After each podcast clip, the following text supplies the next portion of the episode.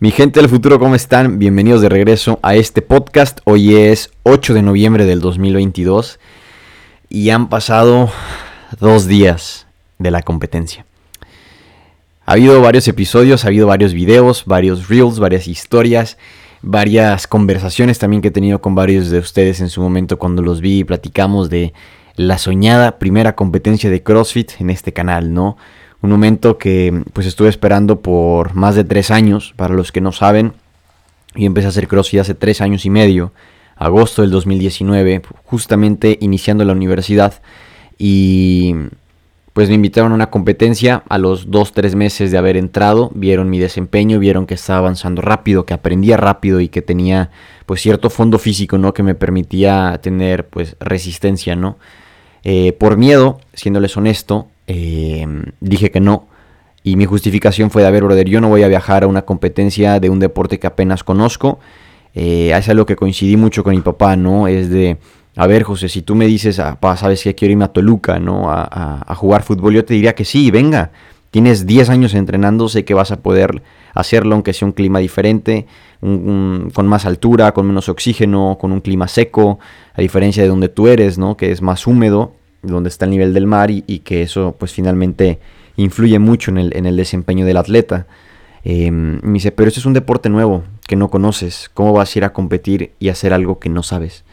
Entonces eso también me despertó mucho esa incertidumbre de, pues es verdad, ¿no? O sea, tengo muy poco que empecé, ¿cómo voy a ir a competir? Y si voy a competir es porque voy a darlo todo y porque voy a pelear un lugar, ¿no? Eh, eso estaba en mi cabeza a lo que dije que no. Pasaron otros seis meses cuando se presenta la oportunidad de ir a una segunda competencia en equipos y a esta sí acepté. Llevaba casi un año entrenando y había aprendido pues varias cosas. Obviamente siempre hay algo más que aprender y, acepté. Empezamos a entrenar, me lastimo la espalda, estoy fuera unas 2-3 semanas.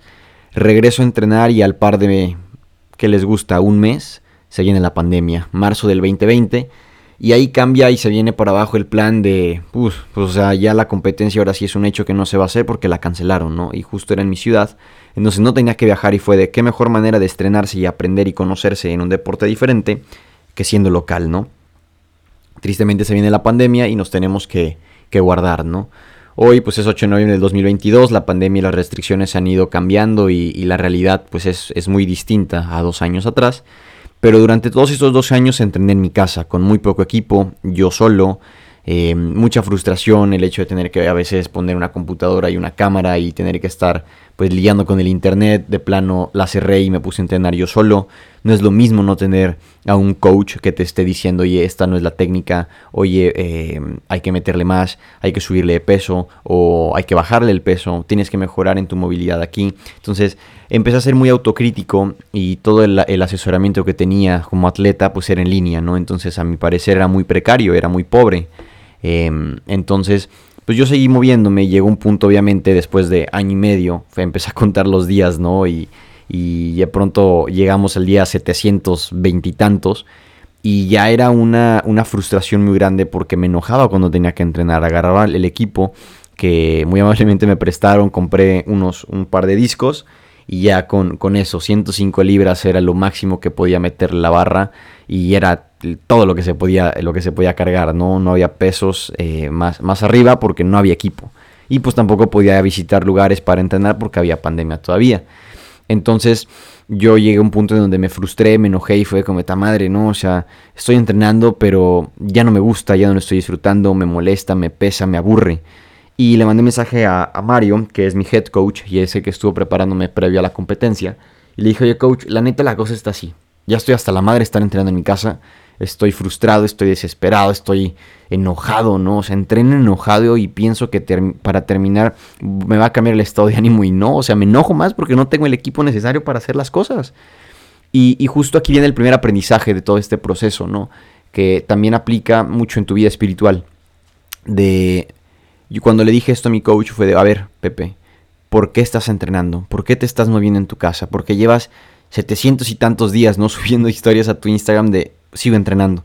Yo le dije, pues porque algún día sé que vamos a regresar a la normalidad y voy a poder tener la oportunidad, no voy a tener esa revancha de poder ir a, a mi primera competencia.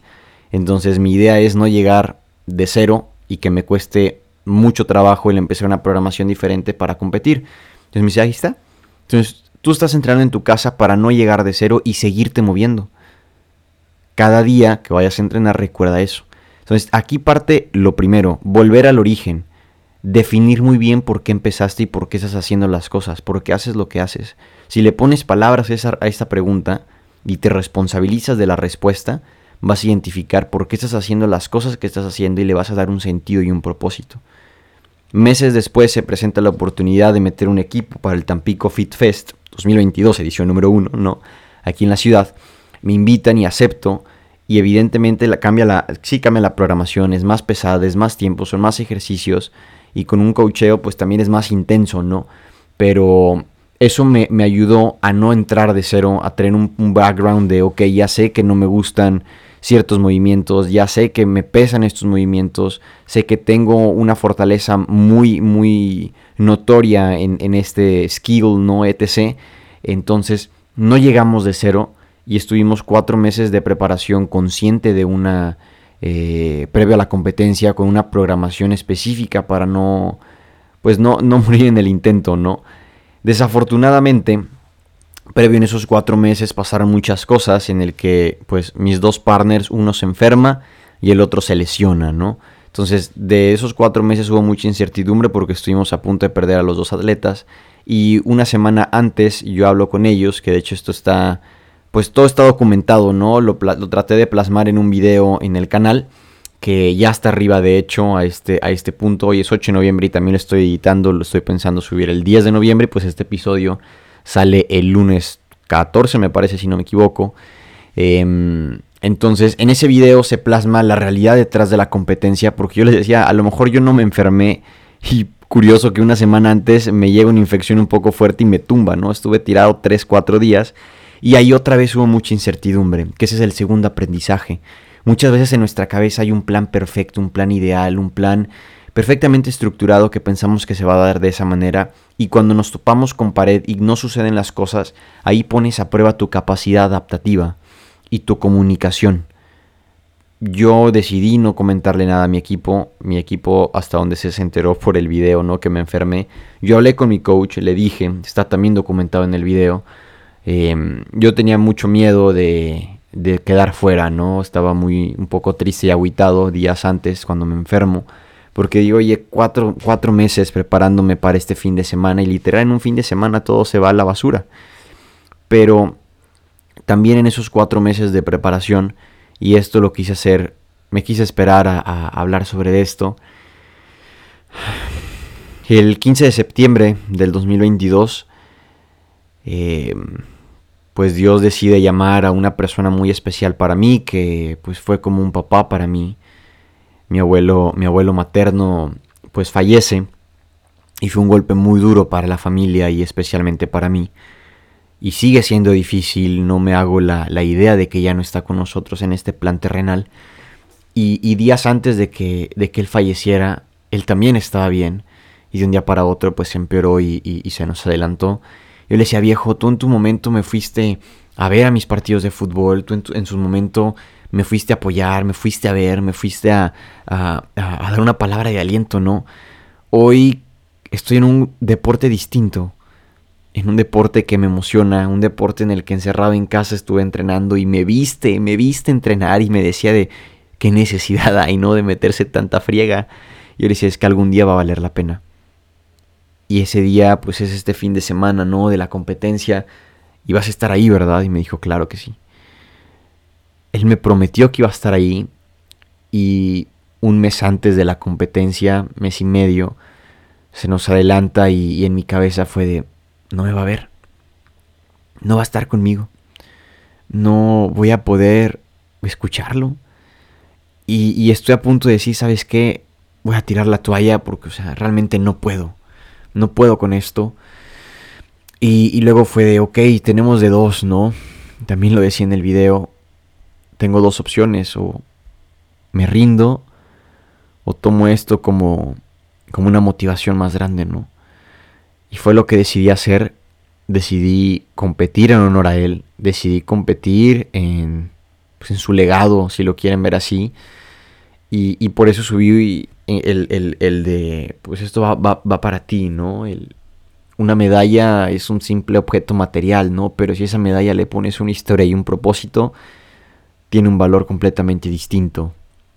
Hoy me siento satisfecho por lo que se hizo, con un hambre y un deseo de seguir creciendo, de seguir aprendiendo, de seguir viviendo experiencias nuevas. Y de una u otra forma mi viejo se manifestó se, hizo presente en ese fin de semana y días previos a, a lo que pasó con la enfermedad, a estar con la incertidumbre de si compito o no compito, si estoy fuera o sigo dentro. Hoy doy gracias a Dios, doy gracias a la vida también por, pues por permitirme haber tenido una persona tan valiosa como él, tan sabia, tan cariñosa, y que pues a casi dos meses de su partida, pues lo, recuerdo con mucho cariño y le dedico muchas cosas que, que hago y, y, que voy a seguir haciendo porque vienen retos para este canal, para, para mí, vienen fechas importantes también y decisiones importantes en mi vida que de una u otra forma él ha estado presente, no físicamente, pero sí en mi corazón. Hay una persona que dice que te amo y dejas de, de estar conmigo amarte porque ahora estás en mí. Entonces, este episodio era para contarles un poco más a detalle de qué fue lo que pasó previo a la competencia, qué fue lo que aprendí, qué fue lo que pasó también y, pues nada, es una dedicatoria muy grande para esa persona que estoy seguro me va a seguir viendo y que estoy, estoy, estoy seguro que está orgulloso de mí y que lo va a seguir estando. Y también es un recordatorio para ustedes que si tienes a un ser querido, valóralo, escúchalo, dedícale tiempo. Y creo que hoy más que nunca me doy cuenta de esa frase tan famosa, ¿no? De uno no sabe lo que tiene hasta que lo ve perdido, así que pues valoren lo, lo que tengan, sea lo que sea. Y pues te das cuenta que de un momento a otro la vida puede cambiar de muchas maneras. Entonces, gracias por estar aquí en este episodio. Gracias por a, las a todas las personas que me acompañaron en este proceso, en estos meses de preparación y de duelo. Y pues como, como él lo dijo una vez, hay que seguir para adelante y seguir con nuestras cosas. Ánimo.